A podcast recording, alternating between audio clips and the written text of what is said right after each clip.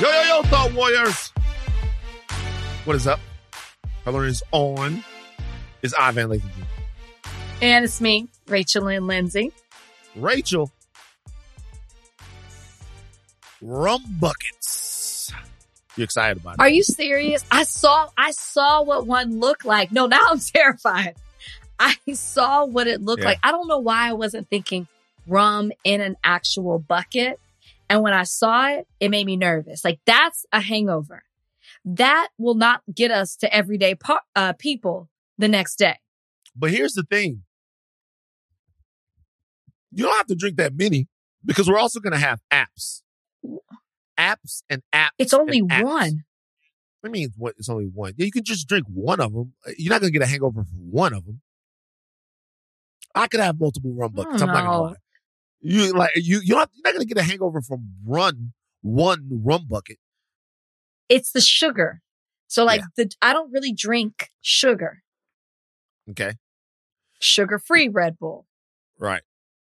That's what gives you the headache. Okay, it's not. First of all, because this is what I'm talking about when I'm talking about somebody shitting on your parade. This is this is what I'm talking about. No, I'm, Rachel? I'm there. I'm coming. By the way, what what you got on? Like, is this you you? Is that safe to wear, Los Angeles? You you trying to you you flagged up? It's What's going on? Okay, so for all y'all who aren't watching, I'm wearing a, an oversized shirt with patches of different colored bandanas on it. But Yeah. like, I feel like I'm safe. That's not like blue blue. That's like a cerulean. see, and that's I've a got- misnomer. That's a I've got- misnomer. I would, I would love to ask. No, where's our guy? Mo- uh, Glasses? Uh, that's not. I almost said Moses. Moses Glasses. Malone. I want to ask Glasses what he thinks about this because purple, but then yellow. I got yellow, black. Now, I'm not going to lie. In the bottom, I don't really wear this out like this in LA. In the bottom is a red. i- is red. So I want to tell you something. It's actually a misnomer that the colors for every set are red and blue because the blood and crip sets themselves, first of all, there are other gangs, but the blood and crip sets themselves, the colors that they rep vary a lot based upon the set itself. So you might get some guys from some crip sets that have purple bandanas. As a matter of fact, there is a crip set that uses the purple bandana. Some of them might wear orange bandanas. Some of them might it it it the color blue is like a, a like a all a color across the board, but they'll rock different bandanas based upon different colors based upon what set they're actually from and not the overall branding of crip. So nobody's safe. No, That's actually You- you- terrifying. Now I'm like, well, I've I, I've only been I've only been to Sirius XM today, so I'm just gonna lay low with the shirt. I bought it in Texas, so maybe that Right, says a so- lot. So if you are wearing purple, then Grape Street, the Crips from out of Watts, they that's what they wear. They wear grape the Grape Street, they wear purple. You know what I mean? So it just depends. And by the way, that's why it doesn't matter the color. It matters you got to know where you at. Rachel, it's about time that you tapped in to some hood captains around the city. I'm gonna introduce you to some people. I'm not about Why do I need to know hood captains? because you need to know where you at. It, it would help for you to know where you're at, the different neighborhoods, especially if you're going to be working in the community. You want to make sure that you don't get pressed like a nail. All you know right. what I mean? So, you- the- the- like you know, the it's good. It's All good. right, okay. All right. All right. Fine. Yeah, yeah, yeah. Fine. You know, it's whatever, whatever. You know what I'm saying? It's about what's whatever. Nobody know. All right, look. Uh, we got a packed show today. Um, packed show. Lots of stuff going on. Okay. Before we get into the show, I have a gripe. I've uh I've heard it through the grapevine that there's a possibility that Bryan might not be attending Rum Punch Saturdays at mm-hmm. Applebee's. Okay. Not because he doesn't want to be there. Apparently, he has scheduled something else, but it depends on the time. He wants to be there. Okay. So I have something to. I have He something wants to be there. say. Okay. I am starting to get the feeling that Bryan is not fucking with me. Okay. That's Bryan, a huge leap. Excuse me. There's been a recent run of Dr. Abs. Did not look not come. You know it's true of Dr. Abs not coming to certain events, family events. Bryan and I played basketball, and ever since we played Okay. basketball, Bryan has been incognito, not coming around. I, I'm, What is he I'm not showing you- up to? Okay, he didn't come to my birthday.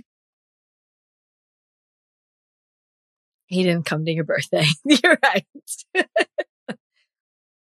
What else? Give me birthday. something else. And this is another thing that he's not coming to.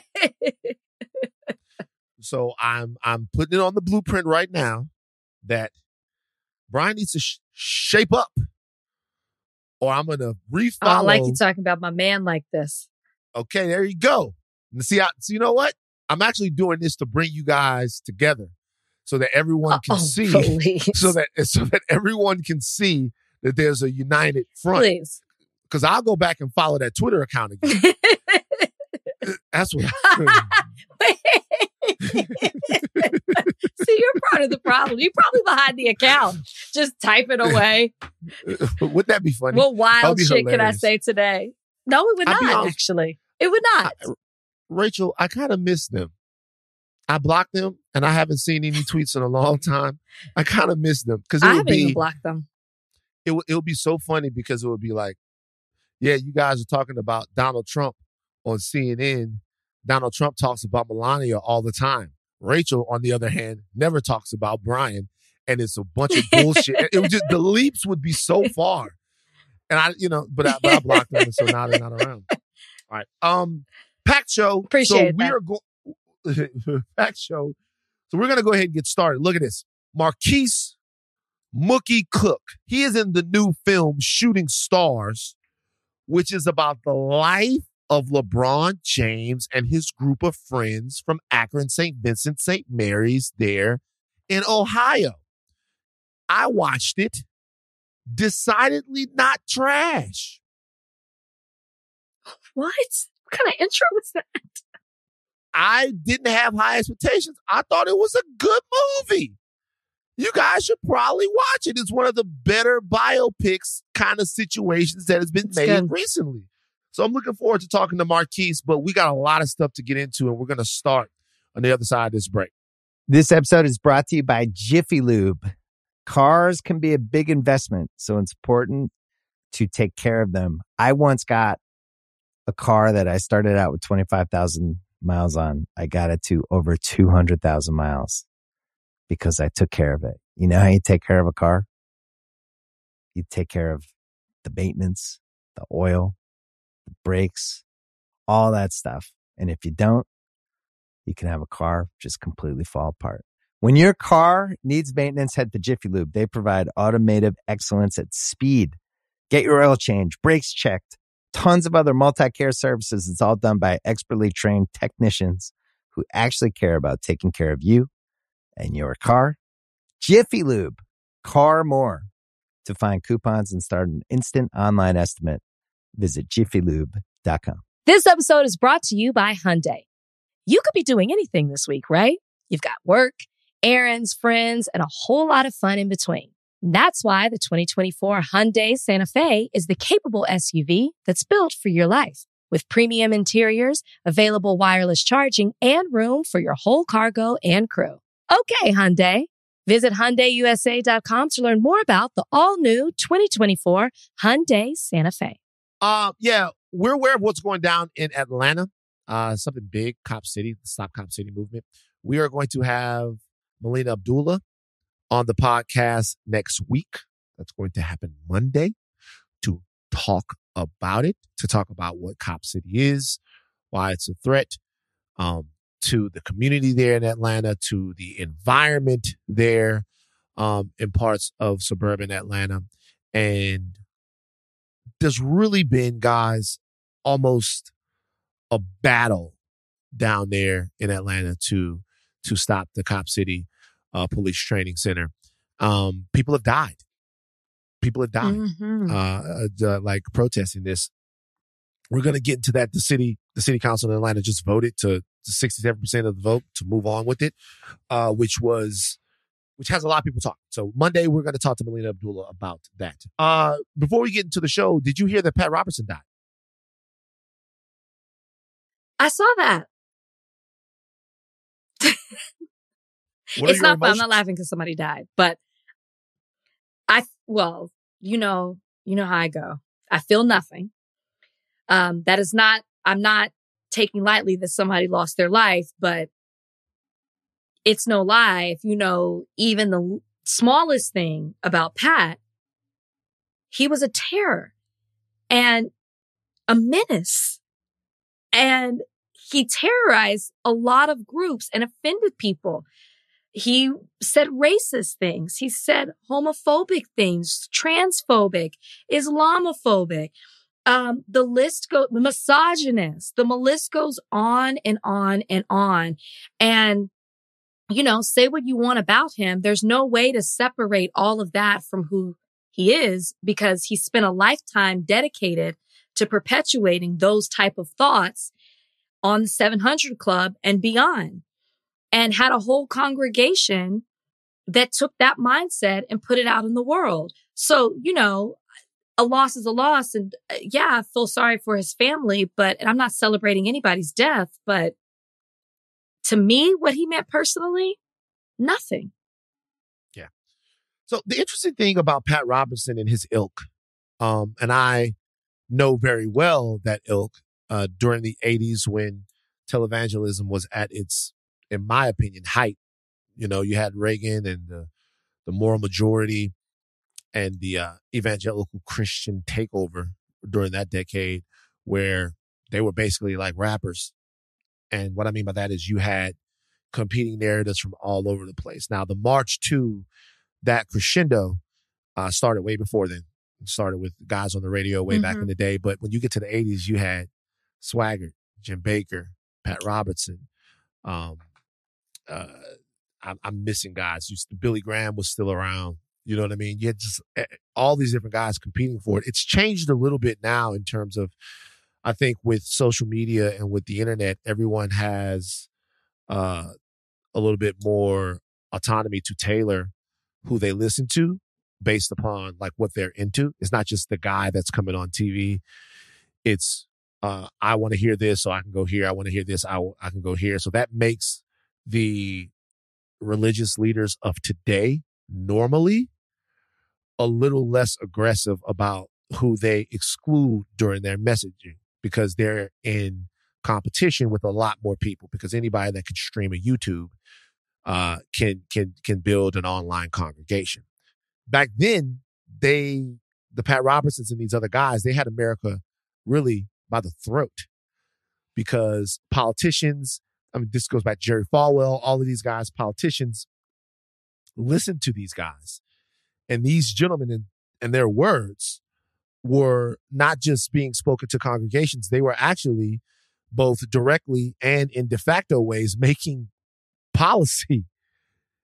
they were making American Sure. policy. The the religious right and the evangelical right is partly, if not wholly, responsible for Dobbs and and what we just saw. So I mean, look, the, the death of Pat Robertson, he, his greatest hits, you know, blamed 9-11, um, uh, said God that did God did that because of abortion.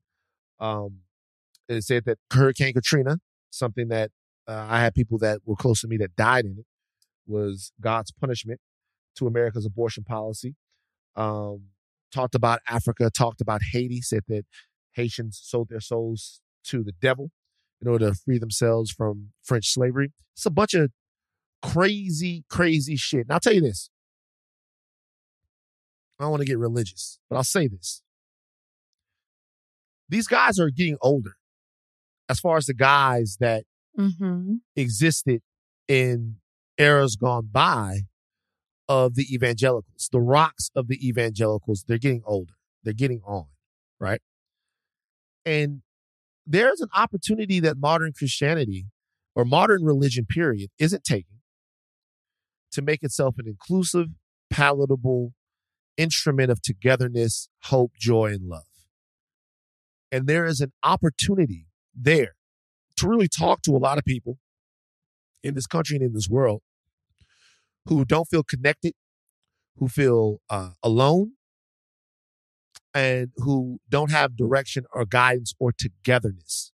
The thing that I always loved about being a part of a church home was the togetherness that you felt. Like if it was a really good one, when someone got in trouble, or when the community needed something, or something like that. Like all that's gone. And there's an opportunity What do you mean it's be- gone? uh it to to, to me the uh, the the evangelicals have done such a number on the perception of of of religion and Christianity that a lot of people Sure. that might need even if they don't need their souls saved per se but they just might need someone to turn to to talk to to give them the type of ear that you might be able to get um from someone who really cared about you. They're scared of it because they look like a bunch of goddamn lunatics and i'll just be honest with you. And there were always people that played to the fringes Well, but I- you go ahead. Oh no, I was saying that I I mean, I agree with you as far as the perception's concerned, but I think that coupled with the way it's been politicized and the way the far right has latched onto it and mixed the two together hurts that perception and even more. I wouldn't say that there's not a community. I think that there is there's still a community there, but I think it's it's marred by politics. I think it's marred by um scandal, you know, Hillsong. And I think that among others, and I think that the people, the people who do have huge platforms like a Joel Osteen don't get involved with any of that. So the community is really just, it's not as connected, if that makes sense. So when you talk about community, and I'll just, and I don't want to spend too much time on this, but I think it's interesting.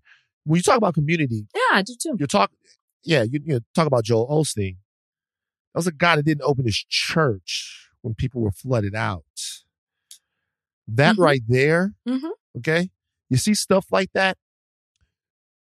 People are looking to these to to leaders like this not to be perfect, not to be perfect. No, they have never been perfect. Everybody, every guy that I just mentioned fell. A lot of them, it was over that ass. Okay, Every, like all of those guys fell. So no one's looking for anyone to be perfect, right? You know what I mean? I am the grand, the great grandson of my Mamo told y'all of preachers, and you know, perfection was far from what those guys did. But they are asking them to be present. Not perfect, but present. Present in the lives of the people that need them. And the worst billboard for Christianity is Kenneth Copeland on a jet or Joel Osteen not opening up his church for people who don't have. I so agree. that's the thing when I say the community seems like it's eroding. Uh, you know, that happens with fame and all of that stuff. So, uh, there's an opportunity to care about people and love people the way that you say that you're supposed to do it. I saw Mike Pence up there last night talking about what he would say to a to a um to a trans kid. His answer was, "I tell him I love you, but you can't be who you are." That don't work. That's not That what you can't do work. that. then you don't love Idiot. them. What are you saying? Yeah, right. You know what I mean? Um, like, ima- imagine you telling your dad. Ima- imagine the judge telling you, "Rachel, I love you, as long as you don't do the Bachelorette," which he probably said. Like, how would you feel?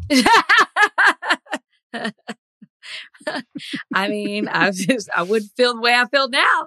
Let's put it that way. But yeah, yeah, yeah. You no, you won't love me. Okay, uh, Rachel. Uh, Stephen A. Smith, I mean, our friend, friend of the show, Stephen A. Smith, should we say? We had him on here, had a great conversation with him. Uh, he was on Fox News. Hannity, his friend Hannity, who's right more than Black America gives him credit for. Uh, and he said that he would rather vote for Chris Christie than any Democrat in the 2024 field, saying that the left's support of President Biden is embarrassing. Donnie, give me the sound. You think he's a cognitive mess? I'm not going to say he's a cognitive. I'm not going there. What I can say to you is that I think there's an abundance of people who could do better.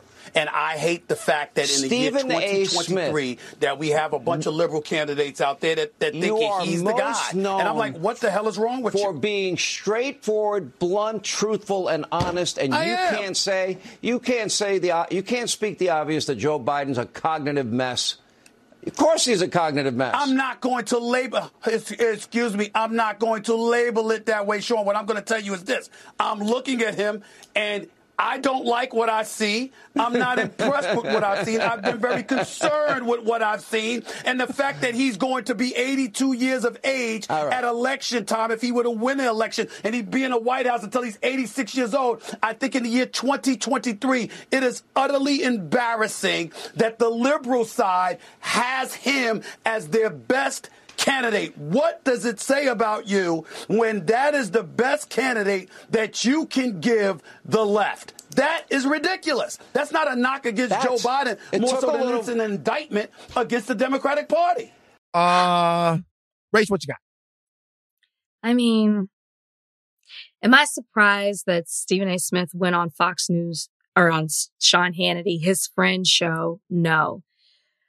I think what does surprise me, or I'm still trying to wrap my mind around, is why he continues to do it and why he's continuing to put himself in these political spaces and spew out things like this without backing any of it up, right? There's no specificity as to why he feels like Biden should not be the Democratic nominee or, uh, you know, running for a president representing the Democrats other than his age. If you didn't know, listen, I mean, his voice is recognizable, but if you close your eyes and you were reading this, let's just say that no voice, no, no picture, you wouldn't be able to distinguish his thoughts versus a far right person's thoughts. And it's dangerous because, because Stephen A. Smith isn't explaining why he has an issue with Biden. He's just putting out these talking points that we've seen so many others on the far right do.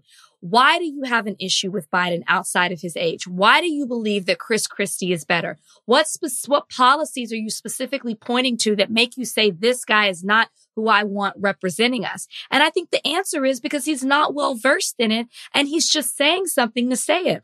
Sean Hannity would not have invited him on this show if he didn't know what Stephen A. Smith's opinions were going to be and that they were also going to be something that aligned with Sean Hannity's.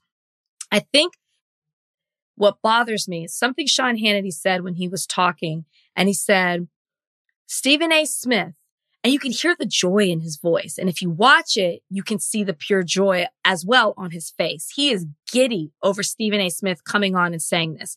He's being used, Stephen A., almost as a puppet, as a mouthpiece for the far right. And it's what's what Hannity said was that Stephen A. Smith, you're known for being opinionated. He says things that others maybe are too afraid to say. But the other thing that Stephen A has built his platform off, which we haven't seen over the last few years as much, is that he established himself as a black voice in a majority white spaces.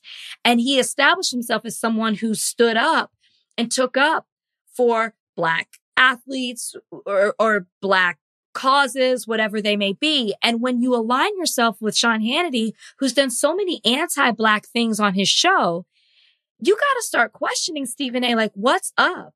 And, and, and where do you stand now? Because the Stephen A. we knew from the beginning seems to not be the same one that we've seen in these spaces over the last few years. And it's dangerous. Um, so look, I, you know, I, I think the the point that you're making about specifics is just spot on. That's an amazing point. That's an amazing point because uh you want to get into the weeds of why you like Chris Christie. You know, Stephen A Mhm. has said before that uh, he voted for Joe Biden in the first election. He said that. Uh, So I guess my question to him would have, if this were a show where there was any real desire to get to the bottom of of what his thoughts were, or did you not think that he would run for a second term? Or Did you not think that that if he won that he would bring it back, or uh, does what you see from or is what you're seeing from Joe Biden right now uh, make giving you pause about his ability to to to to go four more years. So is there something that that turned you off about President Biden during his first term? Um because you knew that the guy was old when you voted for him in 2020 and you said that you did that. There's a couple of other things here that are interesting. Number one, he's also made sure to uh, denigrate Kamala Harris. Um in this uh in Yes. this entire he's also made sure to say, hey, and just to let you know, the person that shares the administration with Joe Biden, she's not ready for prime time yet either. So she's not fit either. Yeah. She hasn't done enough. She's not ready either. And also, I, I, I want to make sure that when people say that, they're in the history of America that I can remember, hasn't really been a vice president that was in the term when they were the vice president was president material. There were guys that went on to be president, right? There were guys that Right. ran after, but that was a lot of times after their national profile had been um had been raised by being in an administration. Obviously, you have George W. Bush, uh, you have Richard Nixon, you have guys that have been vice president more in the past that that go on to become president to become president. But that's after a national audience has gotten used to them a little bit. You know, when you to become the president, you have to lay out a plan for America, and then you have to go out and, and execute that. Um, so saying that she's not ready to be president, she's not any more ready or any less ready than any other vice president in the history of America. Not that I can see. I mean, there might be some guys out there that you can point to. Was Dan Quayle ready to be vice president? Was, was ready to be president? Was Gerald Ford ready to be president? You know what I mean? Was Al Gore ready to be president? Obviously not, right? they, they- you know, um, was Joe Biden ready to be president in 16? You know what I'm saying? Was is Pence ready to be president? Was was he ready to be president in 18? So I so I don't see anything from her that says she's either ready or not ready. She would be the president if something happens to the president. Now, also, I want to make sure that, you know, because I give Joe Biden a lot of shit on here. And, you know, I'm not a Democrat. I'm a liberal, but I'm not a Democrat. But the Biden administration has had some good news lately. The jobs report was an unequivocal win for the Biden administration 13 million jobs since he took office. That's more jobs in a 28 month span than any president has created in a four year term. Now, obviously, people getting back to work from COVID is a part of that. But still, though, the administration is starting to catch a little steam in terms of things that a lot of Americans would care about. You know, um, obviously, I have my my my gripes with Biden and, And Harris, should. and I'm going to continue to have those gripes until I see results uh, uh, about the things that I t- uh, voted for and, and supported them for. Um, but th- that jobs report, which is not wasn't just service sector jobs, was a lot of government jobs, a lot of high paying jobs in the healthcare industry. That was a big deal for them. And uh, there's a Yeah. clip I want everybody to watch it of Maria Bartiro- Bartiromo on Fox reporting that jobs report, and she was doing it like through the most clenched jaw ever. She's like, "Oh, President Biden is gonna have to gonna have to take a victory lap," and so you know, I'm just pointing to that as an as something that's tangible that that that would work for most American people, right? Yeah. Um, I'm not holding the water of the Biden administration, and- I still have major problems with with with what's going on. But I would say this to Stephen A. To to your point, um, there doesn't seem to be any intentionality here, and this ain't sports, okay? So, so if you're going to get on a show and you're going to talk about LeBron James's legacy, whether or not he has the clutch gene, uh, who the best player in, in NFL is. You don't have to be intentional. You don't. In my opinion, if you're going to speak to issues, and nobody's perfect. Obviously, I've had moments on this podcast and in my professional career where I haven't been up to the task of talking about a specific issue. happens. But if you're going to talk about issues like this and become something that then ends up, and say something, shall I say, that then ends up reverberating throughout people here, Stephen A said this, so maybe you should vote this way. Stephen A. Smith, the same guy that you that you uh that you look at on first take or on Know Mercy he says this so maybe you should vote this way well that affects people's lives in a way that sports doesn't so right. to your point about what it is that you're saying and qualifying it you there has to be more to what he's doing there has to be an intentionality to it there has to be a point just saying mm-hmm. Biden looks feeble. The Democrats should bring somebody else. I'm voting for Chris Christie. Like you're essentially campaigning for Donald Trump because Chris Christie's not going to win. And neither no. is Mike Pence, and neither is Nikki Haley, and neither any of those people. Something really drastic would have, would have to change for those people to win. And if you eliminate Joe Biden and, and, and, and say that, then you're saying, well, you know, President Trump is pretty much your guy. That's an unfair thing for Stephen A to have to juggle when he's giving his opinion, but it's what we all do. Yeah, I'll even say more to that. By him focusing just on the age of Joe Biden, as if that, that seems to be the only reason he feels like Joe Biden is not equipped to be the president again for the next four years. You're also essentially putting your name, uh, voting for or campaigning for people who are younger. There's an argument to be made that, oh, well, DeSantis is only 44. That's who you're saying he's got, he has got time. Cause Trump's 76. You're almost in, uh, rooting for DeSantis too, if that's your only argument. And something that you said about sports about being intentional. It's interesting because if somebody came on first take and said, I think LeBron is better than Jordan. And that's, and just, uh, I think LeBron's better than Jordan because, you know, basketball has changed over the last 20 years. Just like that. Just something random. Stephen A would never let that sit. He would say, well, tell me why and he would start spewing out all these statistics and certain facts to prove his point. He does that very well in the sports sector. So why then would you step, put your, step into the arena of politics and just say something without any type of facts or statistics or even opinions to back it up? What he does in the sports world, he's not doing it when he steps into the political arena. And that's what I find interesting as, as okay. well to the, to the rest of it. All right. All right. So look, I just got to ask you a question just straight out. Uh, you know, we know that Stephen A. Smith has a conservative streak in his body. We know that he does. It's obvious, yeah. Right? Um, these appearances on Fox News, you know, what he's doing right now. Once again, anybody that's listening to my voice right now, you don't want to vote for Joe Biden. I don't give a fuck. I really don't.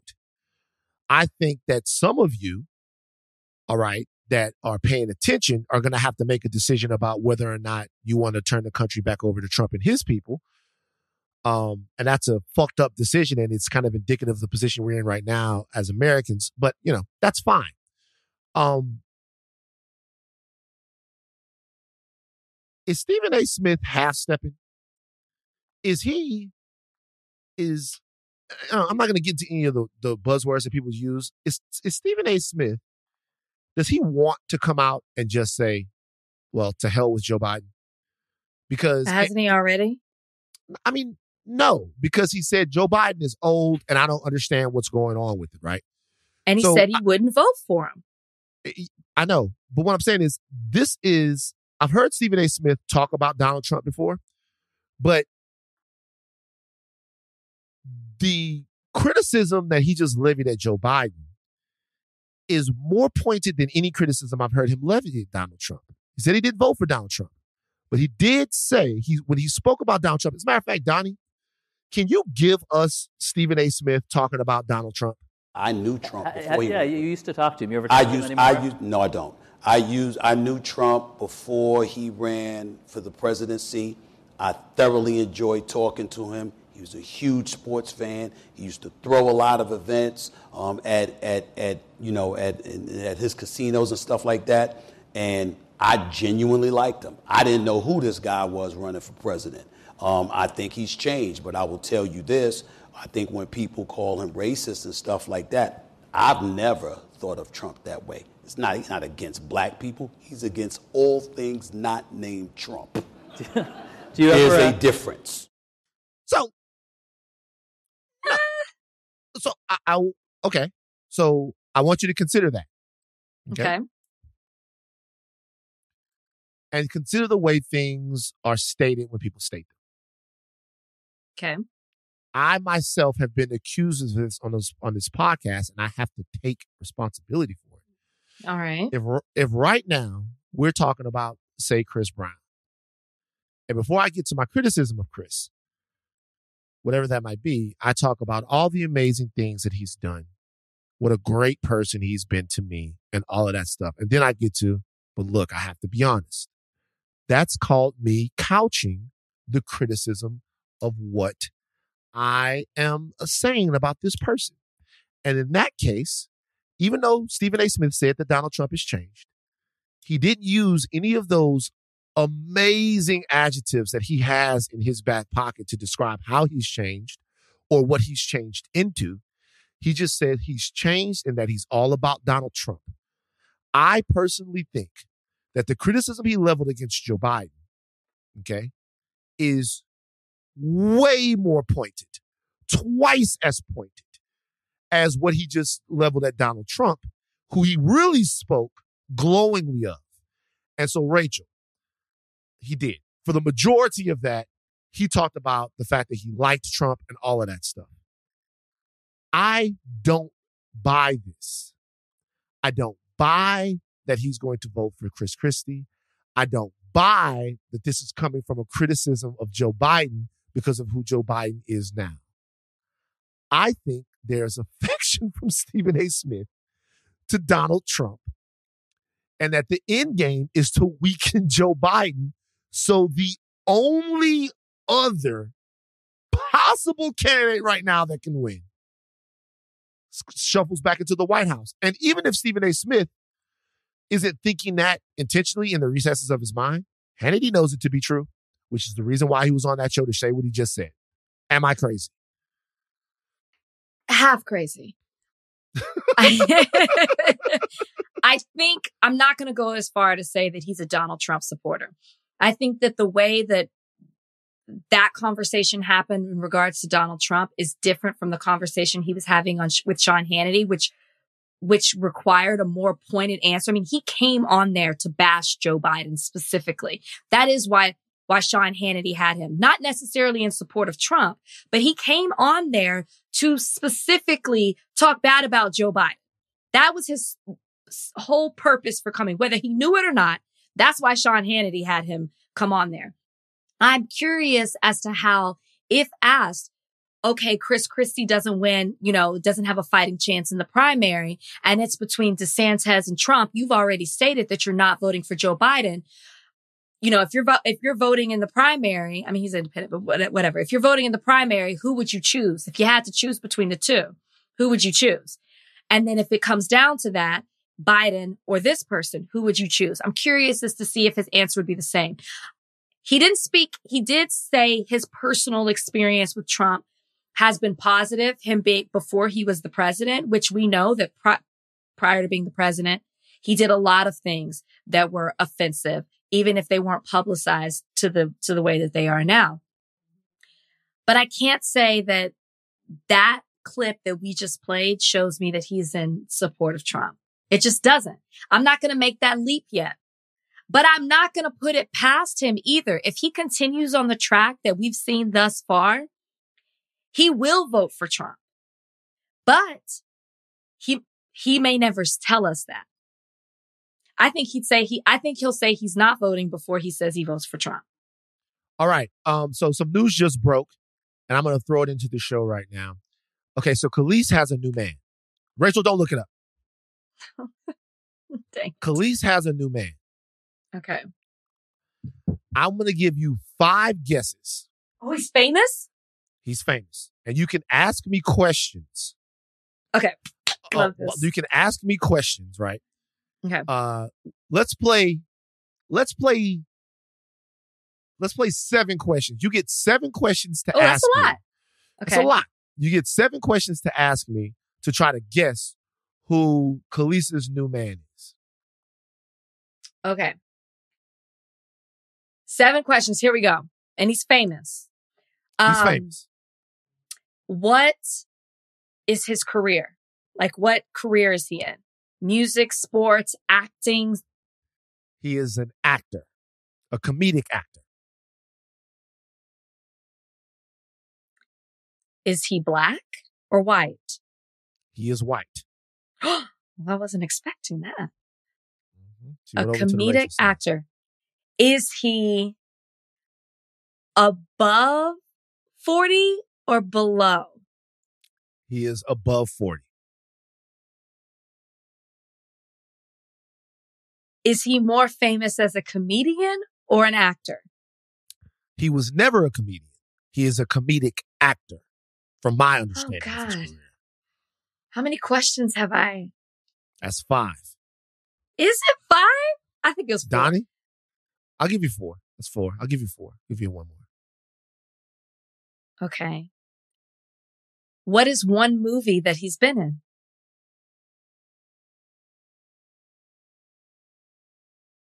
Rushmore. What? Rushmore. That's not fair. Now you know I don't know what that movie is. You you know I don't know. So I'm ask again. What is another movie that he's been in?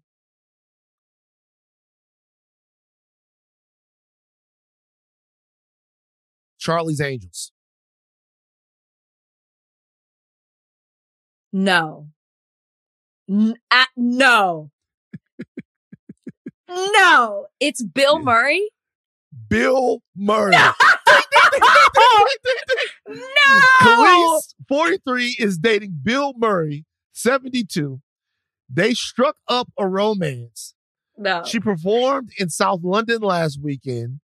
Uh, and then he was they she the, the romance the, the rumors sparked, shall I say, after he popped up at a performance of hers in South London. He was also spotted supporting her at some other performances. They were seen together at the same hotel and have been getting close for a while after first meeting in the US. They met up in the States. They got the people in the industry talking. They've hit it off. And apparently they were both going through something. They met one another. They hung out. Uh, they're having a lot of fun. Besides the, uh, the despite the age gap, they've reached out to both reps. No one has reached back yet. Kelis and Bill Murray. I fucking love it. it's the most random because I'm like, when and what? How would they meet? Were they introduced? I mean, you already said it, but it's like I wouldn't think they would have anything in common, but apparently I they fucking do. Love it. Wow. I fucking love I it. really hesitated to say Bill Murray. Bill Murray. Bill Murray. Kelis and Oh. Bill Murray doing the fucking thing. I love them. I love it. Good for Who's them. reporting for- it? It's page six. Oh, oh, okay. This episode is brought to you by Hyundai. You could be doing anything this week, right? You've got work, errands, friends, and a whole lot of fun in between. That's why the 2024 Hyundai Santa Fe is the capable SUV that's built for your life. With premium interiors, available wireless charging, and room for your whole cargo and crew. Okay, Hyundai. Visit HyundaiUSA.com to learn more about the all-new 2024 Hyundai Santa Fe. All right, Rachel, there was a verdict that came out um, from a case that I wasn't really following, to be honest with you. Mhm. Not not really. And people were asking why we weren't covering it here. We talked a little bit about it yesterday, and you actually have been covering like what's going on with, I mean, Travis Rudolph, ex Florida State NFL player, was found not guilty. I'm up on the case now, but you've been following it for a while. You've been talking about it.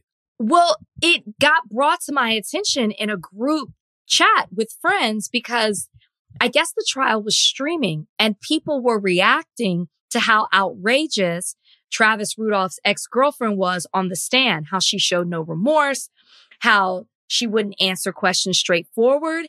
And so I'm like, well, what is going on here? So if you don't know, as um, almost called you Bryan, as Van said, Travis Rudolph, eh, eh, fo- football player, New York Giants, Florida State. Um, he was recently found not guilty. Now, here's what happened. He was charged with one count of first degree murder and three counts of attempted murder. So he was dating this woman named Dominique Jones. Um, she alleged that they got into a fight and he hit her. So she called her brother and his friends and said, Hey, or actually, she sent him a text message. She said, Hey, shoot his shit up, referring to Travis Rudolph. They go over to his house at midnight. Four men, midnight, go over to his house. There's an argument that happens. I guess there's a fight. There's a tussle that happens outside of the home. Rudolph, Travis Rudolph runs back inside, grabs a gun, starts shooting. He fired 39 shots at the men in their car and one of them died. The other three got away. They charged him with the first degree murder and three counts of attempted murder. It came out later. There was a video, ring, nest, whatever, and it showed that Travis Rudolph never put his hands on Dominique Jones. She was actually the one hitting him and he wrapped his arms around her to get her to stop. So when she was on trial, she was saying things like, defense attorney's like, Hey, you texted him, you texted your brother and said, shoot his shit up.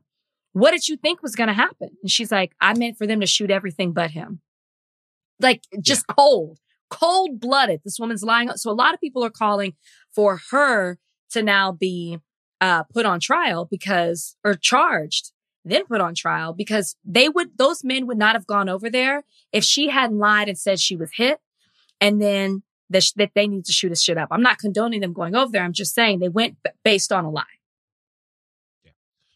So I got caught up on everything that happened with this case. Mm-hmm. This is as bad as it gets. I'll be real with you. Now, apparently, you know, like you said, the argument started off uh, from couple stuff. Mm-hmm. She was mm-hmm. upset. She had hit him. He testified that she had hit him before, that she was prone to striking him when she got upset, but he never really thought anything of it just because typically if a woman hits on you, then it's like, whatever, not a big deal. Whatever. She got upset. It's like she hits on you, whatever. Um, but the fact that somebody died. Right. In this situation, because she lied and said that she was the victim of something. Then she went and had somebody come over to the house armed he said they got out, and when he came out to try to see what was up, they just he just got swung on. Then they started swinging. He he left his gun in his crib. Right. And he went back and ran and got the gun after he saw them pointing guns. And then he let off a bunch of shots until the threat was put down and he killed somebody. This woman needs to be thrown under the jail. Yeah. I am unaware of any kind of law that's on the books right now to prosecute her. I'm wondering if you could tell me, but like her, her, her getting super pissed. First of all, she assaulted him, number one. And then after assaulting him, like subjecting him to de- domestic violence, she then called somebody who, in my opinion, came over there to kill him because they came over there, sparked off uh, a physical altercation, and then grabbed guns. Like, yeah, there's nothing else for him to think. Because of her actions, somebody got killed. And this guy, per all, this guy could have gone to jail for right. life. Right. Over this. And they refused to throw it out on the standard stand your ground law, which you would think that if this dude was white and his attackers were black, they would have clearly you stand your ground to, to it seems like a clear cut case of stand your ground uh, especially when you have a text message from her saying, go over there and shoot his shit up. They're cooked. Yeah. There's nothing that can happen to her. Her name is Dominique Jones, like you said. She needs to go to jail. I don't know what the charge would be, but I think there's an argument that her text message and the words that she used were like, that was a weapon, right? Like based, and I'm not, I'm not saying listen, like those words shoot his shit up. There's gotta be something that gets her charged for that. It's wild that somebody lost their life. But I will also say this. the stand your ground thing is really interesting because and problematic because the reason that so many people get off under this law is because it is so general. You just have to believe that your life is in some type of imminent danger and that you have to use force to defend yourself because whatever is happening, you feel like you might lose your life. You feel like there's a threat. So to me, even if there was no gun, right? Cause, cause, cause it's Travis saying that there was a gun. The three men who survived said they never had a gun. So even if that's an issue, four men coming to my house in the middle of the night and attacking me, which I, which can be, which is proven to me, that's imminent. I'm in, in uh, that's imminent danger, right? Like I'm in fear of my life and you're allowed to use force, even deadly force, if you feel that. That's the law. So to me, this should have been thrown out before it even went to trial. And the fact that it wasn't, I do believe was tied to race.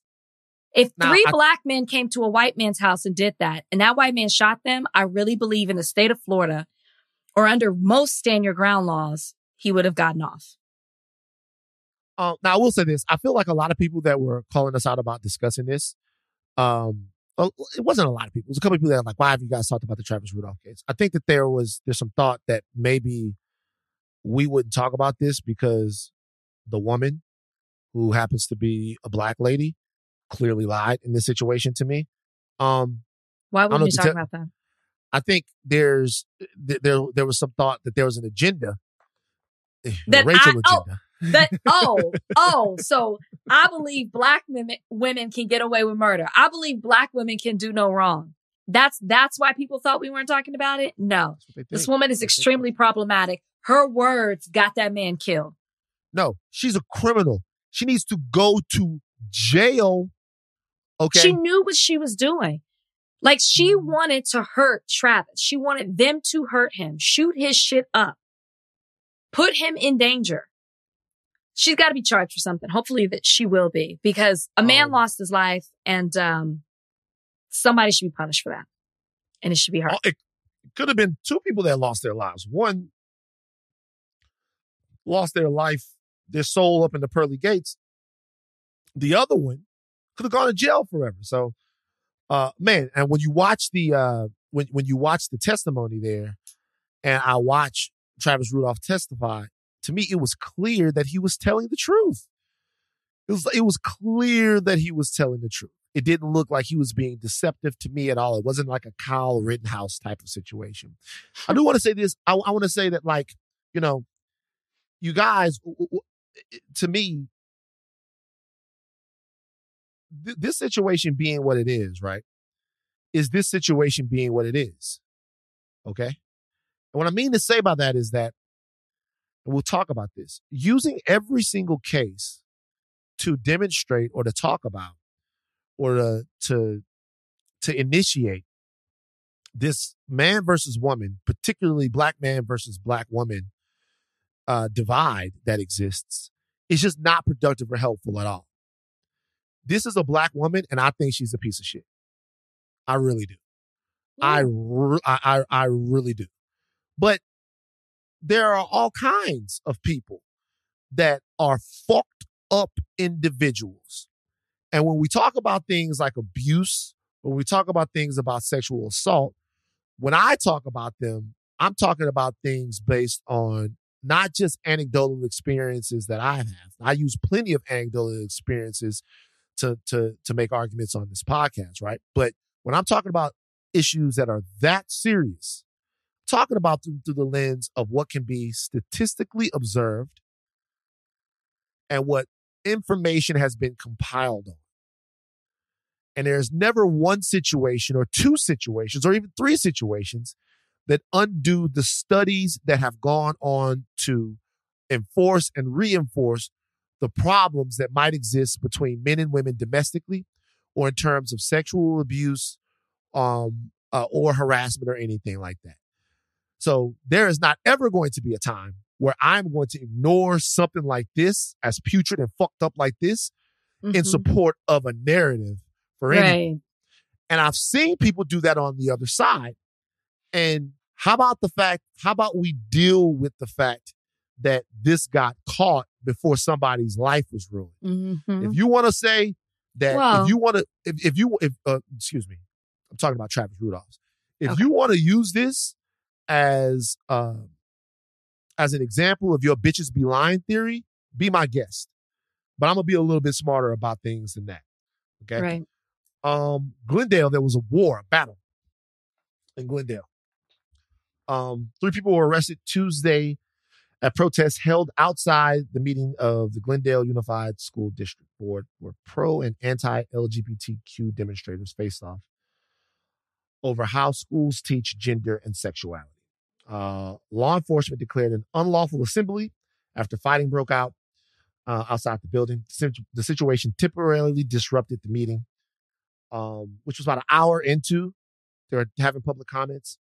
Um, and things got out of hand. There was uh, an agenda item calling for recognition of Pride Month, which board members unanimously approved late in the evening. Protesters clashed, uh, and people were chanting outside, Leave our kids alone. Last week, protesters violently clashed at a North Hollywood elementary school over a pride themed assembly. This is going, this fight, this identity wrestling match in America, seems like it's going to the mattresses, Rachel. hmm Um, your thoughts? It's, it's not going to stop. And I think that, like, when you look at exactly what the school district's trying to accomplish here, right? There's a statistic that shows that 25% of high school age students identify as LBGT, LGBTQ plus. So the school is trying to be inclusive and make everyone who feels a fourth of their students feel seen and heard and that they're supported and that they're valued. All right. Why should anybody have a problem with that? Because statistics also show that those youth that identify in that way are at a higher risk of experiencing homelessness, of being bullied, attempting or dying of suicide, or struggle with mental health issues. So what the school district, because LA Unified voted and this passed through, but what Glendale was doing was piggybacking on that and voting to acknowledge the month of June as Pride Month. We have so many months that acknowledge people and their accomplishments and their history. And the month of June does that for the LGBTQ plus community. So they wanted to do that. And there's also talk about inserting it in the curriculum, which if a fourth of your population of students, more so just like having Van, you're just making a face. You're making a face I'm, ma- because I'm making the not making the face because you talk. That's that's what people are talking about. Talking about his kids around. You talk about inserting something in. See what I'm saying? You're trying to. You. That, that's what I'm talking Come about with the now. agenda. Nah, Stay that's the with me. agenda, man. Nah, that's Stay the agenda, Rachel. That's the agenda right there. Like we trying to talk about kids in elementary schools, and you talking about inserting something into a curriculum. Donnie, what is a curriculum? What you what's getting inserted? That's the agenda. Stop sexualizing our kids, Rachel. Leave our kids alone, Rachel. you know what? They probably would take issue with what I said and yes, and assert the same argument that you just did. Um, but yeah, like the whole basis of this is to feel included. And I cannot imagine being a child and seeing that my school is trying to, school board is trying to step up and support me for who I stand for, for who I am, how I identify. And then to look and see people beating the shit out of each other, fighting against you just for being you. I can't even imagine what that does to a child mentally. And the fact that the police chief came out and said that it was a problem on both sides is even more problematic to me. Police, police chief in Glendale. This isn't a, there isn't, this isn't a both sides thing. They're very fine people on both sides. Those people that came, those Proud Boys that came, they came to antagonize and to fight. That is not what the people who were peacefully there to support this initiative were doing. They were attacked. I have news for Americans. I have Okay. news for you guys. Your kids are gay. They're gay. Yeah. Okay. Now, not all of them are gay, but some of them are gay. And you can fight about it all you want. You can stop people from talking about it all you want. Nothing is going to change the fact that there are gay and trans children in America. Nothing. Mm-hmm. Not one thing. Now, you can change whether or not they feel comfortable being who they are. You can do that. And you can have people living lives of quiet desperation and solitude, torturing them for the one ride they have on this earth, not allowing them to be who they are. But even a lot of those people are still going to find a way to express themselves sexually by what's really inside of their heart. Or they're going to find a way to express what they really feel like gender wise. It's going to happen. The choice that's being made right now to oppress people, thought and expression over what they are and who they are, it's not going to work. You're not Right. going to de-gay somebody who is Mhm. gay any more than you can gay up a straight person. The choice that you're choosing, the choice that you're making right now, isn't between gay and straight. It's actually between life and death. It's actually between Yeah. suicide and having a great high school experience. It's actually between living at home with supportive and loving parents and running away. That's the decision and the choice that you're making. Mhm. This fight is the most ridiculous fight of any of Mhm. any fight that we have. We're having a fight over who people actually are. Exactly. Look, this is an anecdote that I'm sure you've all heard before. There are more left-handed people now in society than they ever have been, right? Rachel, why do you think there are more left-handed people? Um, I think there always have been left-handed people, but back in the day, they used to like train you or be upset if you were left-handed. Ding, I ding, saw it happen in ding, my own family. motherfucker. Ding, ding, ding. Guess what?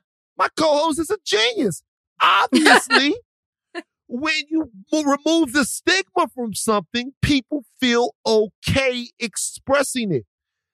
If you guys are trying to fight enough to where certain men aren't going to want to lay down and lick other men, or certain women aren't going to want to have scissor time with other ladies, I'm telling you right now, it's not going to work. What we should have is a society that is based on respecting each other and not just respecting, because that's the baseline. Celebrating who we are without threat or injury to us. Mm-hmm. I'm looking at all of this stuff in Florida, in Texas. You can't ungay somebody who's gay. I Right. remember the first time I saw a bra strap in the seventh grade. Like I'm, I'm on the bus, and I look down or to, uh, I- I will go over to read something, get something from Ryan, and I look at girl's shoulder, and there's a bra strap. You know what my mind said? What? It's some titties under there. And I And thought, and, and- and I thought to myself, I remember this moment so crystally clear. I thought to myself, damn, she's got breasts. Like she has breasts for real. Like before that, breasts were a concept. It was something that you saw on TV, right? And I thought, she's got breasts, which means she has a butt, and a, you could actually at some point have sex with her. And for a whole summer, I thought of nothing That's else. where your mind went? Yeah, yeah. that's the Oh, way God. our minds work. So you guys don't even know. Uh, my, my, my mind did all of that in a half second. don't. My mind did all of that in a half second. My mind did that in a half second. Like a half second. My mind went all the way. Like I went from seeing her bra strap to her and me having a family. My mind went to like my mind went to that in half second. Whole summer, my life had changed. There's nothing that you could do to talk me out of that. And that's happening all over the world right now. And I'm telling you right now, all you're doing is executing your children and your neighbor's children and your neighbor's neighbor Yeah. children. You're putting them to death and you're kicking them out of the house onto the streets is what you're Mm. doing. Mm. You're out there fighting like a bunch of fucking idiots over who somebody actually is. I'm sick of it. For what? It's For what? Motherfuckers are Um, gay. Get over it. we have breaking news, but before we get to it, I wanna I wanna shout out an organization that is really all about supporting youth who identify and are a part of the LGBTQ plus community community. It's called Camp Lightbulb. You can read more about it on camplightbulb.org. But it invites youth from 14 to 18 to come to a summer camp. And you can come from all over, over the world. They have people from Europe, United States. They all come to either Los Angeles, Provincetown, New York City. You can get up to 100% financial aid to go.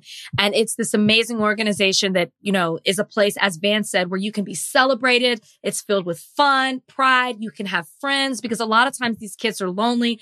Uh, I, do some work sometimes with uh, Camp Lightbulb and I was talking to a mother one time who was expressing how her how troubling it was for her son at one school and how an administrator said to her, listen, you're probably going to have to homeschool him. And instead she was able to move him around. He gets to move, be moved around to a couple of schools before he found his people, his place, before he felt included, before he realized he wasn't alone. Well, at Camp Lightbulb, you can find a myriad of people like this. You can find your people. So camplightbulb.org. Go there, tell somebody about it, you know, so we can make our youth feel loved and seen and included. And I'm telling you guys right now, support organizations and places like that. Pay attention not just to whether or not your elected officials tolerate the L- LBGT community. They can't just tolerate them. Mm-hmm. You don't want to be just tolerated. You want to be celebrated. All right. Everybody have a fantastic Pride Month and stop killing your kids. Rachel, what's the what's the breaking news? All right, breaking news. Um, this is being reported from Kaitlan Collins. Donald Trump just took to Truth Social and he is saying that his attorneys have been informed that he has been indicted. Now, you've been following this on the news, print, whatever. We knew this was looming. We knew that this was coming. There's been a lot of things that have been coming out in regards to it. So this is what Donald Trump tre- tweeted exactly. Tweeted. What do you call it? Truthed? What do you call it when he puts it on He social? tru- He truthed. it. Truthed. He I truthed don't know. it. I'm not sure. He said, the corrupt Biden administration has informed my attorneys that I have been indicted, seemingly over the boxes hoax, even though Joe Biden had 1,850 boxes at the University of Delaware, additional boxes in Chinatown, DC, and even more boxes at the University of Pennsylvania and docs, documents strewn all over his garage floor where he parks his Corvette and which is quote secured by only a garage door that is paper thin and open much of the time. He said that he went on to say that he's been summoned to appear at the federal courthouse in Miami on Tuesday at 3 p.m. What's funny is I love so what I love about that is the description of the garage door. What if it had been what if it had been a better garage door? You know what I'm saying? It's a paper thin garage door. He would still But what if it, what if it had been a garage door that's like more fortified? You know, I don't know. I don't have a garage, so maybe in Louisiana everybody turns their garage into an extra room that we could like drink daiquiris in and play spades in. Like motherfuckers don't Uh-huh. keep their garages. So I, I just when I I always get caught up on the dumb shit when I'm reading Trump shit. I just like and look a paper thin garage like. I just wonder if it had been like a steel garage or some kind of special garage if it would have been different. Whatever. Uh, okay, so I guess the question is, and this is very fresh, very new. Uh, the question is, what does this really mean? Um, and if Trump is indicted, does it hurt him politically? CNN sources saying that he's indicted with seven counts. I Mhm. think that an indictment was expected. The question is the timing of the indictment and what it means for the election. Um, I don't think that anything will happen that precludes Trump from running. He's not going to be tried and uh, and convicted before then. And I, I don't know if anybody cares, but I think right now, if you're Pence, Scott, Haley, and Christie, your PACs have to be working overtime right now to try to, DeSantis. to DeSantis as well. Excuse me, that's the main one to try to uh, to try to injure Donald Trump. Um, how do you feel, Rachel? I mean, Donald Trump has been indicted. This is the second I mean, indictment. At this point, we're kind of becoming numb to it, right? We know that there are these three separate things: Georgia, Florida, New York. We know that they also they say the New York one is the the weakest case. We know with the boxes and also with what went down with uh, in Georgia with um, him trying to sway, change the votes, all of that. We know those are the stronger cases. So, I mean, to be expected, we knew it was coming. I don't know if I thought it was going to come this quickly, but um, yeah, I think it's just something we have to see what happens. It's like you said, I don't. What I don't know is if things can be expedited because of who he is and what he is on a path to. I'd be very curious to talk to someone. Can they expedite all of this because they don't want him to run in the primary and then possibly get the, uh, represent the Republican party in the national election? I don't know, but I would be curious to talk to someone if that can happen. Um, so of course, this is Trump's violation of the Espionage Act uh, which prohibits gathering, transmitting, or losing any information respecting national defense. Um, uh, violating U.S. Criminal Code known as Section 793. Um, so violating the Espionage Act, Code 793. Uh, look, here's the thing. I'm looking to get more information on what the potential penalty for these charges could be. I'm assuming that all of that information will come out. Of course, you guys remember 100, 100 documents uh, bearing classified markings in a set of 15 documents uh, that the Trump administration had. Um, and were asked for and refused to give back. So, uh, so everyone yeah. remembers. Obviously, there's been uh, a string of document situations that have gone on. Pence had some. He talked about it in his disastrous town hall that they did with CNN on Wednesday night. It's terrible. It's an idiot. Um, but in the, in the situation with Trump here, there was an effort from the DOJ to get these documents back because they were of specific importance. And Donald Trump resisted. Like he didn't want to give this stuff up. There's right. a little bit more intentionality and choreography in Donald Trump's uh his uh his want and need to obstruct justice here than it was in the other two guys. I'm not, when we were talking about uh, Biden and Pence, and even they talked about Barack Obama, I'm, uh, and some stuff that was found in his library.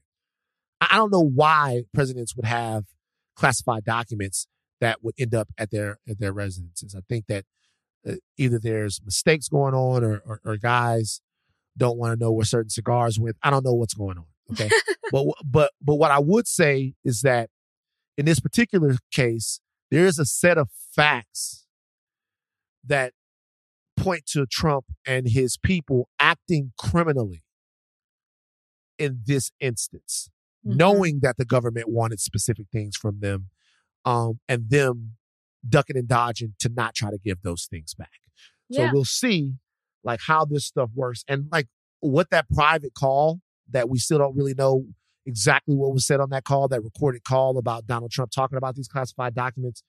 But I mean, this is going to be all that you hear about over the next couple of days. So we'll double down on our coverage of it on Monday, try to get somebody in here to, to give us an expert opinion of, of what this means for not only Trump, but for the election. This is literally just happening uh, mm-hmm. as we are doing the podcast. And it's almost as big a news as Kelis um, uh, bumping bodies with Bill Murray. It's amazing.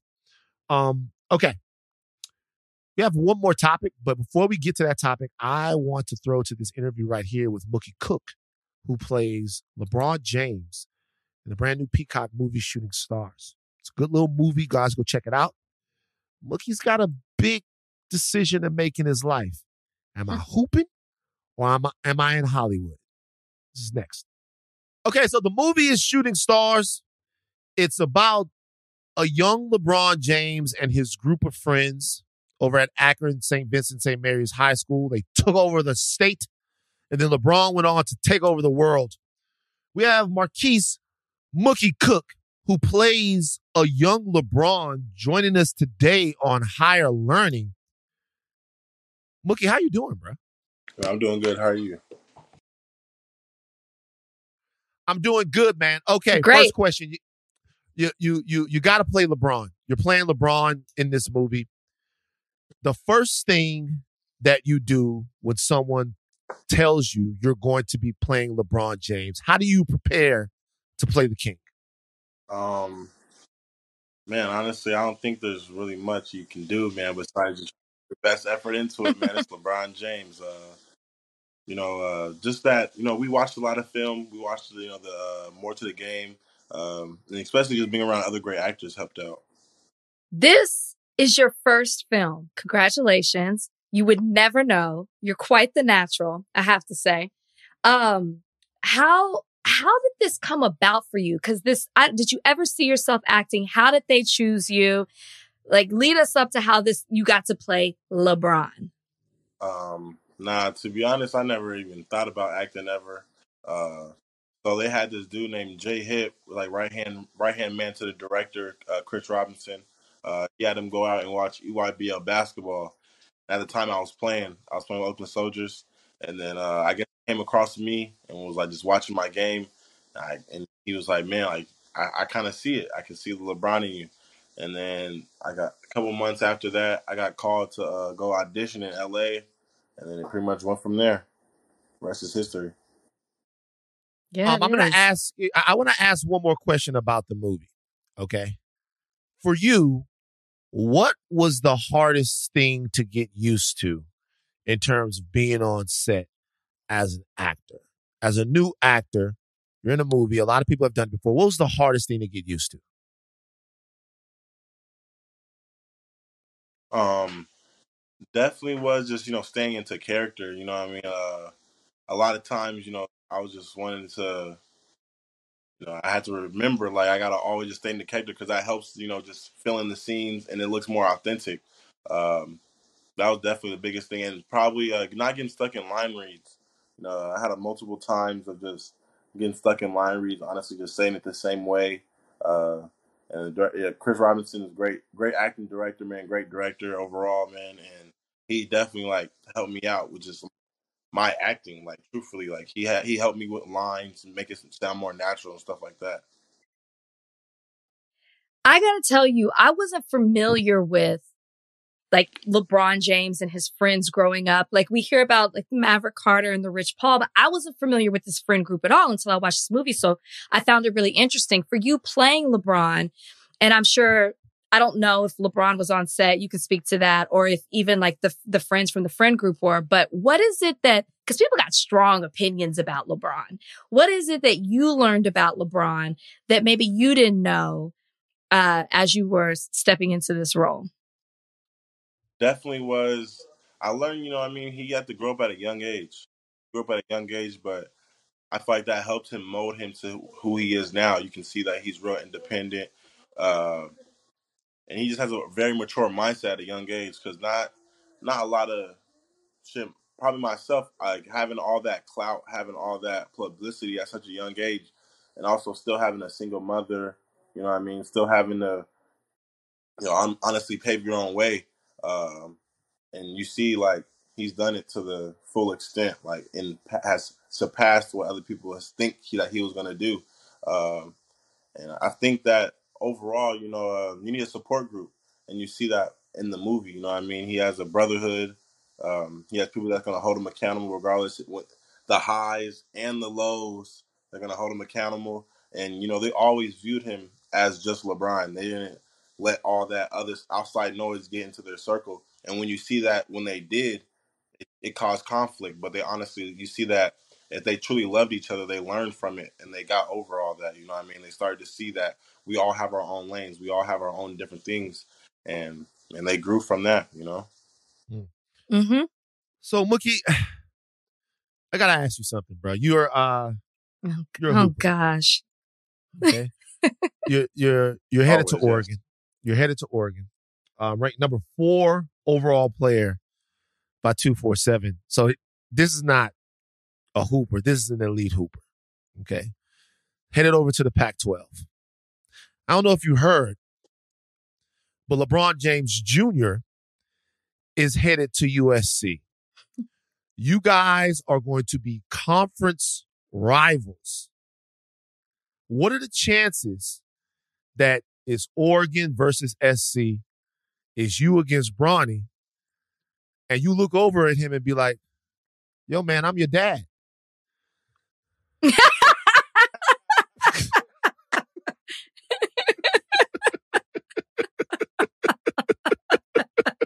hey, no Lido. Uh, I, I think trying to laugh because you know, I played with him before. I played seventh, eighth grade, freshman year too. So uh, I think he would truly, he would truthfully just laugh. Like that, that wouldn't even bother. We just start laughing because we already know. But before all this, That's funny. That's funny. Let me ask you this: If since we're talking basketball, you're from Portland, right? uh, yes, ma'am. Okay. Oh, ma'am. you're from you're from Portland. When you go to the NBA, we're speaking all that into existence. Would you rather play on a team with Damian Lillard or LeBron James? Dang, why you gotta? Why you put me in this position, man? You gonna rep the hometown or what? What's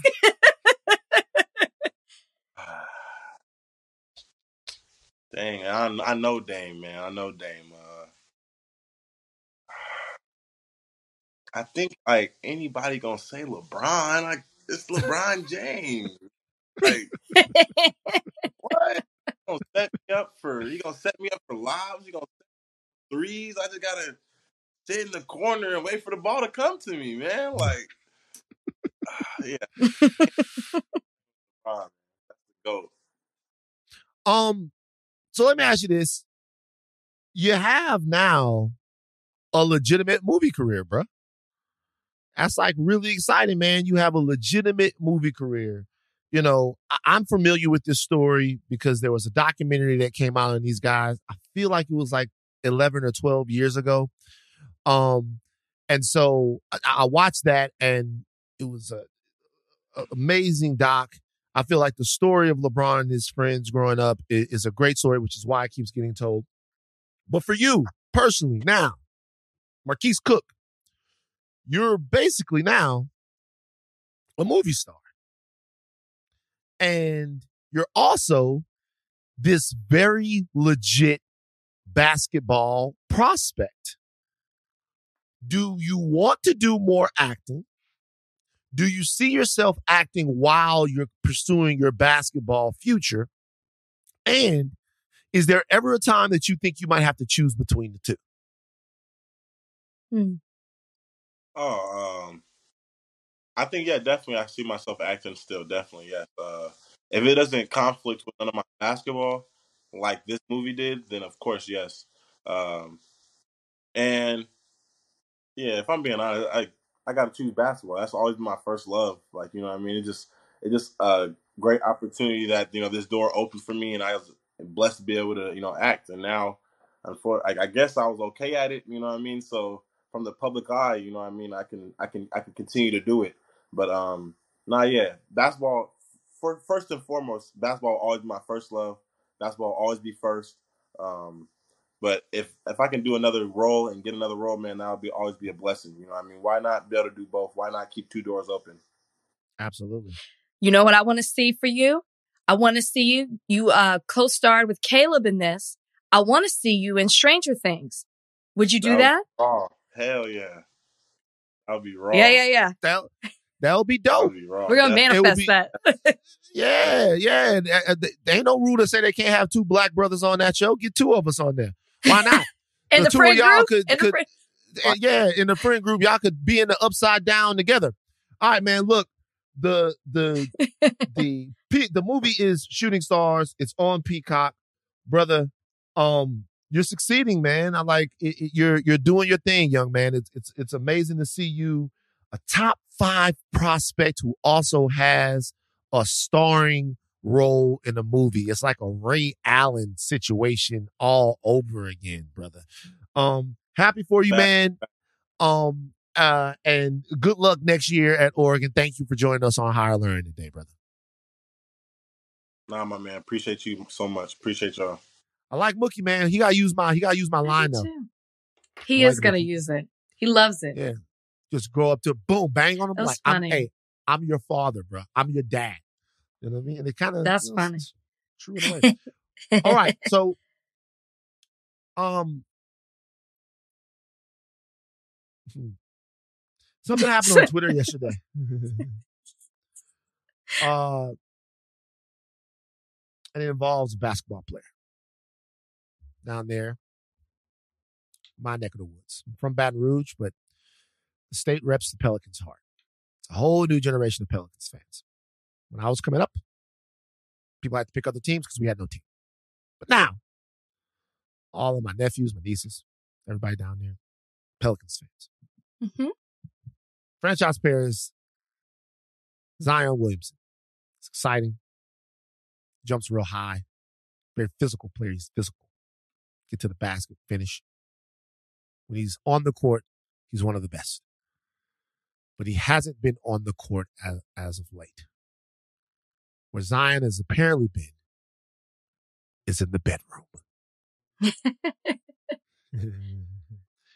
uh, Zion and his girlfriend Ahkeema announced that they were expecting a baby. I think this was Tuesday. And no sooner did this happen, did adult film star Mariah Mills go on a tweet storm alleging that she had a relationship with Zion Williamson and that she was shocked and appalled, blindsided by the gender reveal that Zion posted on his social medias. She tweeted the following things Donnie, me and Rachel are going to trade off reading the tweets No. that Mariah Mills posted to Zion Williamson. And I want you to lay some dramatic music under this. Okay? You're I'm gonna start. such a kick out of this. Number one, better pray I'm not pregnant too, because I'm definitely late. I feel like you need Zion to- Williamson. I feel like you need to put more into that. You needed a Want little me- bit more because she's upset. She's mad. Is mad. Okay. She Let been her, messing like, with a- Zion, thinking she the only woman in his life, and not only is she not, there's a baby too. Oh she's my God. Oh, upset. hold on, hold on, hold on, hold on. Okay, cool. Better pray I'm not pregnant too, because I'm definitely late, Zion Williamson. I was with you last week in New Orleans. Can't believe you had me doing this. I was with you last week in New Orleans, and you couldn't tell me you had a random thought pregnant after all I've done for you, Zion. I let you fuck me so many times without a condom, and this is what you do to me? A hood rat that does CPN? You put my day. Oh, you put my life in danger, fucking all these hoes mm. raw. Five is wild, man. I'll, I'll continue. I'll do Five it. is wild. I'm reading Lorraine, five, five is wild. Rachel, you gotta read five. Five is wild. I'll be five. I let you spit in my mouth last week when we fucked. you could have told me you had another whore pregnant. How? How is that gonna work with us both moving to New Orleans? You think I wouldn't have found out, Zion? All right, so look. Jokes. Obviously, it's a ridiculous situation. By the way, to let you know, Mariah Mills was on Ghetto Gaggers. I was not familiar with Mariah Mills until this moment. I knew who she was. Um, so look, but- okay. So, it, you know, off of this one thing, all of these people started having conversations. Is Zion being irresponsible? You know, she leaked text messages or Snapchat messages Oh, she with did. Zion. She did. With Zion saying that he was going to pay her monthly to have her come to New Orleans and all of that stuff. Listen, I am in no place to criticize or uh, chastise Zion Williamson. I've been caught up before. It's happened. And you try to do better and you try to learn. If there is a lesson from this situation, Rachel, what is that lesson? I'm asking you, the the the the pristine princess. No, princess- that's not me. the the the princess of of of Oak Cliff. If there's anything beyond jokes that we can take from the Zion Williams situation, because I really tried to look for some higher learning message that we can glean from it. What is that message? I I mean, I guess the message is for Zion. You got to be loyal and faithful, or else you're going to see yourself caught up in a situation. You got these two women, well, not two women, because the other one isn't saying anything like this, but you have this woman putting all your business out there, uh, fighting publicly with you. And then at the same time, you're trying to prepare to bring a child into this world, a daughter at that, I believe. So I guess the lesson here is you got to be loyal and faithful and treat women with respect because you can't be playing with women and their emotions because this is the kind of thing that happens. And I don't know the ins and outs of Mariah's relationship with Zion, but obviously she's hurt.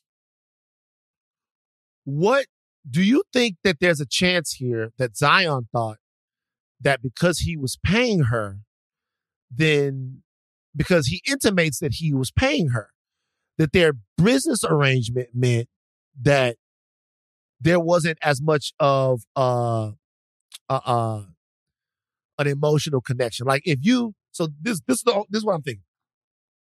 If you're paying somebody X amount of thousands of dollars per month to be a companion of yours, would you think that they would get mad if you popped up and you had a girlfriend or something like that? If you're essentially paying her as a sex worker for her company? I guess that's the question. Do you think there's any chance? It depends. Was he, cause like, I know girls who get paid to go, you know, e- either hang out or be someone's company, but it's Ooh. not necessarily, I didn't see the messages. I didn't see the messages that were put out ooh, there. Let's talk about your crew. You know, No, Okay. I didn't say they were my crew. I said I know. but hey, don't shame, payment, don't shame sex workers. but the payment isn't all, the payment wasn't that they were sex workers. The payment was more of like, and that's, that's what I don't know. Was he giving her like, was he paying for flights and hotel or the fact that, you know, like she had to take off the job and was maybe like, here, here's some money while you're doing that? Cause I think that's totally different mm. of like, Hey, I want you to spend time with me. Oh, I gotta work. That's okay. Like, I'm gonna take care of you. I just want to see you and spend time with you. I want your company. That's, there's an emotional tie to that as opposed to like, you know what it is, you know, June 9th, I need you to meet me here So it and says um, this. I'll pay you for It your said- services. it says, when you move, how much do you expect me to pay you a, a month? Uh, but I'm super excited because he like, I want you to fly. I want to fly you wherever I'm at for four days. You sexy as fuck. He said, when you move, how much do you expect me to play you? Uh, uh, I, I, I want to per month. I, I want you to have you around. And he was like, love you in these jeans. And I'm going to FaceTime you in a little bit so we can talk about you moving. He wanted to move her. And then he wanted Damn. to pay her. A, he said he was going to pay her per month. Like, how much would I have to pay you a month? So I'm not. I'm just. I'm asking. I could is take there- that is- either way. Cause if she's move, if she's uprooting her life to be with him, she might be losing money. So it's like, well, I'm going to give you an allowance, which guys do that for women that are their significant others, right? I'm going to give you money because you're uprooting your whole life to be here with me. I can see it both ways. I can see it both ways, mm-hmm. but he was moving her. So, I mean, I would expect some money as well. Sounds like he was giving her an allowance. you would expect money to move. If I'm moving for you, I want moving. Just like if I was moving for a job, I would expect for them to give me moving expenses. Tell you what, Bryan better But have his ass Here's the question. Applebee's He's moving on her. Saturday so we could talk. Wait, he's moving her, but this is where you ask the right questions. Maybe she didn't want to know everything. You're moving me. Am I moving in with you? How am I living? I, I, I don't know. I'm just asking. the- That's what I would ask She went. her. She went hard, man. Like she, and I'm not in any way. I have absolutely zero dog in the fight. Like she, she, she went hard. She seemed to be very. She was upset by what happened. She's She was- embarrassed. she, she probably was- was, telling people I'm moving to New Orleans to be with my man Zion. She's embarrassed. Yeah. Well, there you go. I mean, look, she, she, uh, She, said, I but she did I mess. should- But she did mess up the bag. you feel like she messed up the bag. Well, he was clearly going to move. He knew he was. He had a girlfriend, and he was getting her, and and that she was pregnant. They just announced it. He's been known. He was still trying to move her to New Orleans and fly her out to hang out with him four times a week. So let me tell you why I don't think she messed up the bag. Because there's something that everybody has to remember. And I was on Real Ones with Logan Murdoch a little earlier, and I talked about this. Fame used to be the currency. Excuse me. Proximity to fame used to be the currency. It used to be a time where if you were famous, people being around you, Mm-hmm. that was their payment. I'm sure there was money that changed hands. NBA players did not just stop like start liking adult film stars.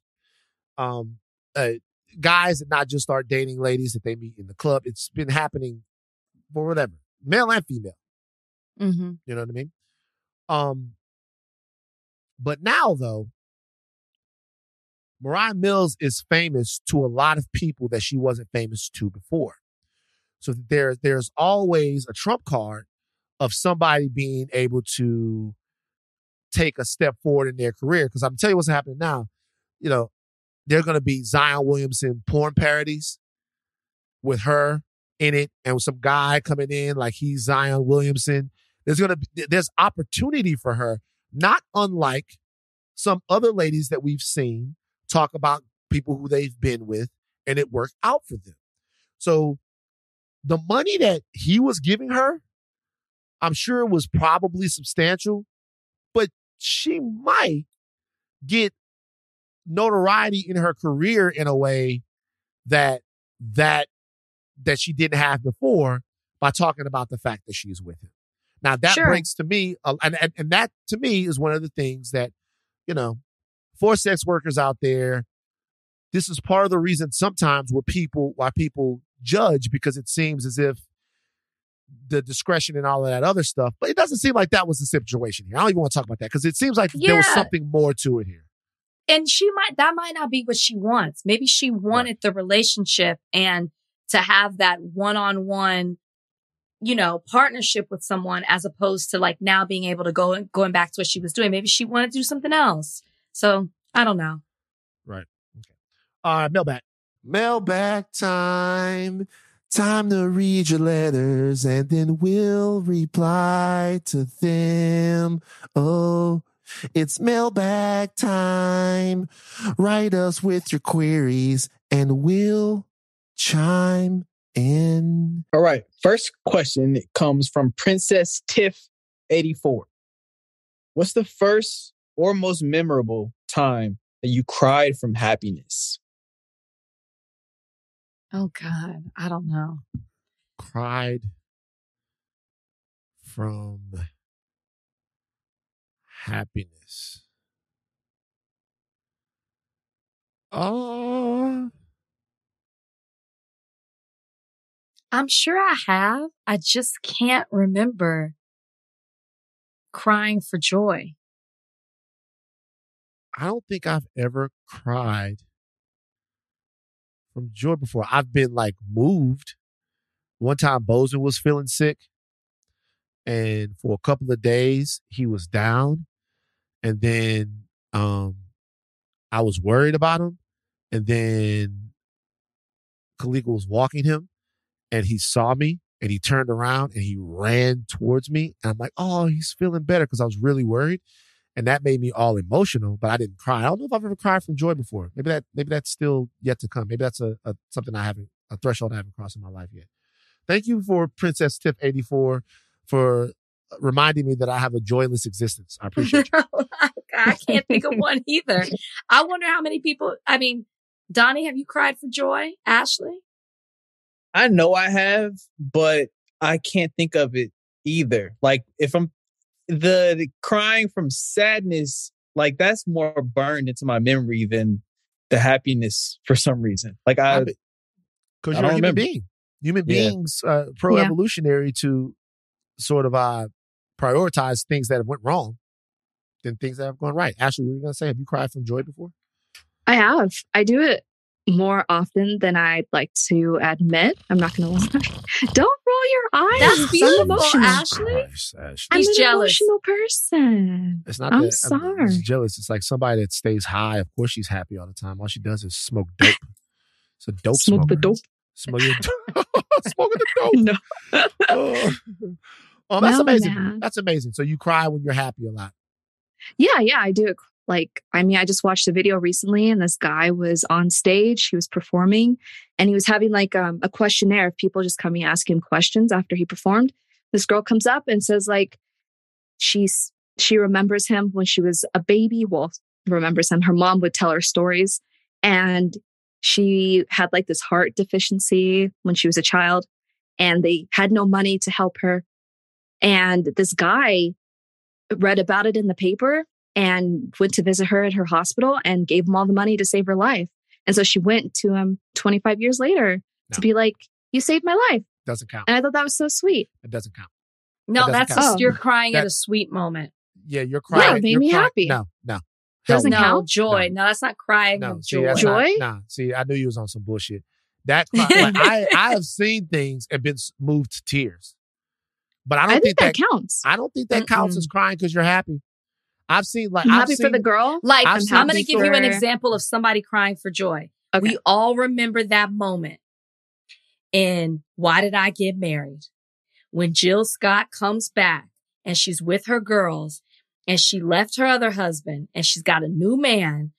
And, and that was a real cry. They came back out later and said that that was real. She was really like, it was a moment. So she's with Janet and Tasha and all the people and she's just crying because she's so happy. Like she's talking about what's been done in life. She's like, ooh. And I just, everybody remembers that moment. That is somebody crying for joy. Okay, well, If you one, cried not- watching not- that moment, Ashley, which one, is what you're everybody- talking about, that's not the same thing. it's we first of all, not everyone Sorry, remembers the Ashley. moment, but I'll tell you, I, I, I'll tell you this: that an easier one, Ashley, is just like crying when you win a Super Bowl or when you win an Oscar. All right, that's so that's easy. it. Rachel, that was, Rachel, that's you. Rachel went to Why Did I Get Married? And I'm like, everybody knows that from Why Did I Get Married? Like, like, it's like it's it was easy example. moment. Just crying. Oh, I did. I cried when we won the Oscar. That's what I just said. You did that. Yo, I You- did, yeah. I could that, that that's your answer. I cried when we won the Oscar. I cried. Cried out of sheer happiness, overcome with joy. I cried when we won the Oscar. There you go. All right, cool. We got to that. It's That was a good question. Princess. That was Tiff. a, that was a good question, Princess Tiff. Princess Tiff, I love you. All right. Uh, next one more yeah. or two more? Okay. Uh, I don't know what to name this. Is the name of the person? They say uh, they're asking Rachel, "Can we get Rachel's arm workout routine?" Double question marks. I I'm really gonna disappoint y'all. It's hereditary. My my my mom has these arms and she's 67. Like it's it's hereditary. Um I do work out my arms occasionally, What about my arms, baby? it Yeah, I do have a natural. My arms are coming into the chat, baby. I have Guns. a natural well, I don't have muscle, but I have a natural like yeah. Sorry So, so you, but you I to do, do anything for it. yoga. I but like it, it's getting a little sloppy right now. So typically my go-to is yoga. I am. I'm getting a little soft. I'm soft right now.